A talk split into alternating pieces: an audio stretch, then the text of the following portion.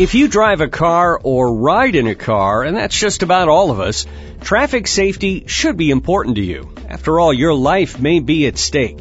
Well, how can we improve the odds for all of us? With state budgets tight, there's not much that transportation officials can do. Or is there? Well, joining us to discuss this is Frank Moretti. Frank, welcome to the show. Thank you. Now, Frank, you're Director of Policy and Research at a nonprofit organization called TRIP in Washington, D.C., and your organization uh, works to relieve traffic congestion and enhance highway safety. There are some low cost ways, apparently, to cut road fatalities. Could you tell us about some of those? States are finding with their limited budgets and yet very high levels of traffic fatalities that it is possible to do a variety of things mostly geared towards trying to keep vehicles in their lanes. Most of the traffic fatalities occur when people, for a variety of reasons, momentarily leave their lanes. And if you can limit that, you're going to limit the number of people killed.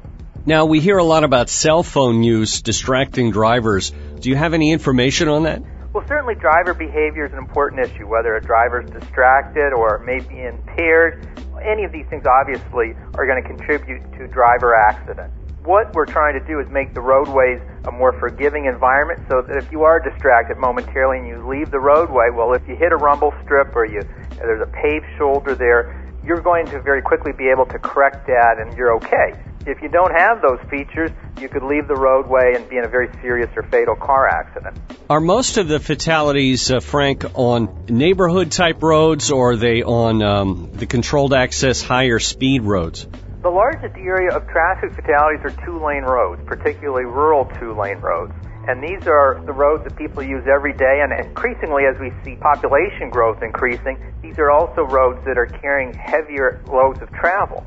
And they initially weren't designed to carry those types of volumes, and what state transportation agencies are trying to do is economically try and make those roadways as safe as possible. Does adding more stop signs and basically slowing people down, that I would think would have a pretty dramatic effect on fatalities?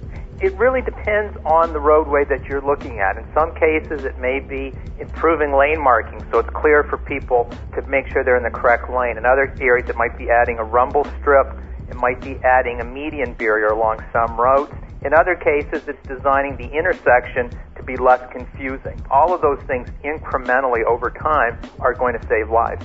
We're hearing about some sort of optical illusions that can be used in terms of making drivers think that they're going faster than they are. Could you tell us about some of those?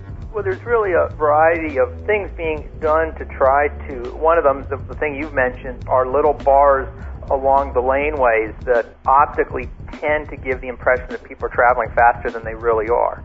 Again, designed to try and moderate speed, and obviously speed is an issue, and enforcement is helpful to try and keep people going the correct speed. And it really depends on the roadway, and different states are having different levels of success with that. Even though we've had all of the progress we've had with airbags and seat belts and all of these improvements with roads, the fatality rate has continued to rise, hasn't it? Unfortunately, the latest numbers show traffic fatalities have gone back above 43,000, an increase of over 1% when it was in the 42,000 range just the previous year. These are, are really challenging numbers to traffic safety advocates and trying to, as we see travel continue to increase, travel's up 38% since 1990 and is going to continue to increase.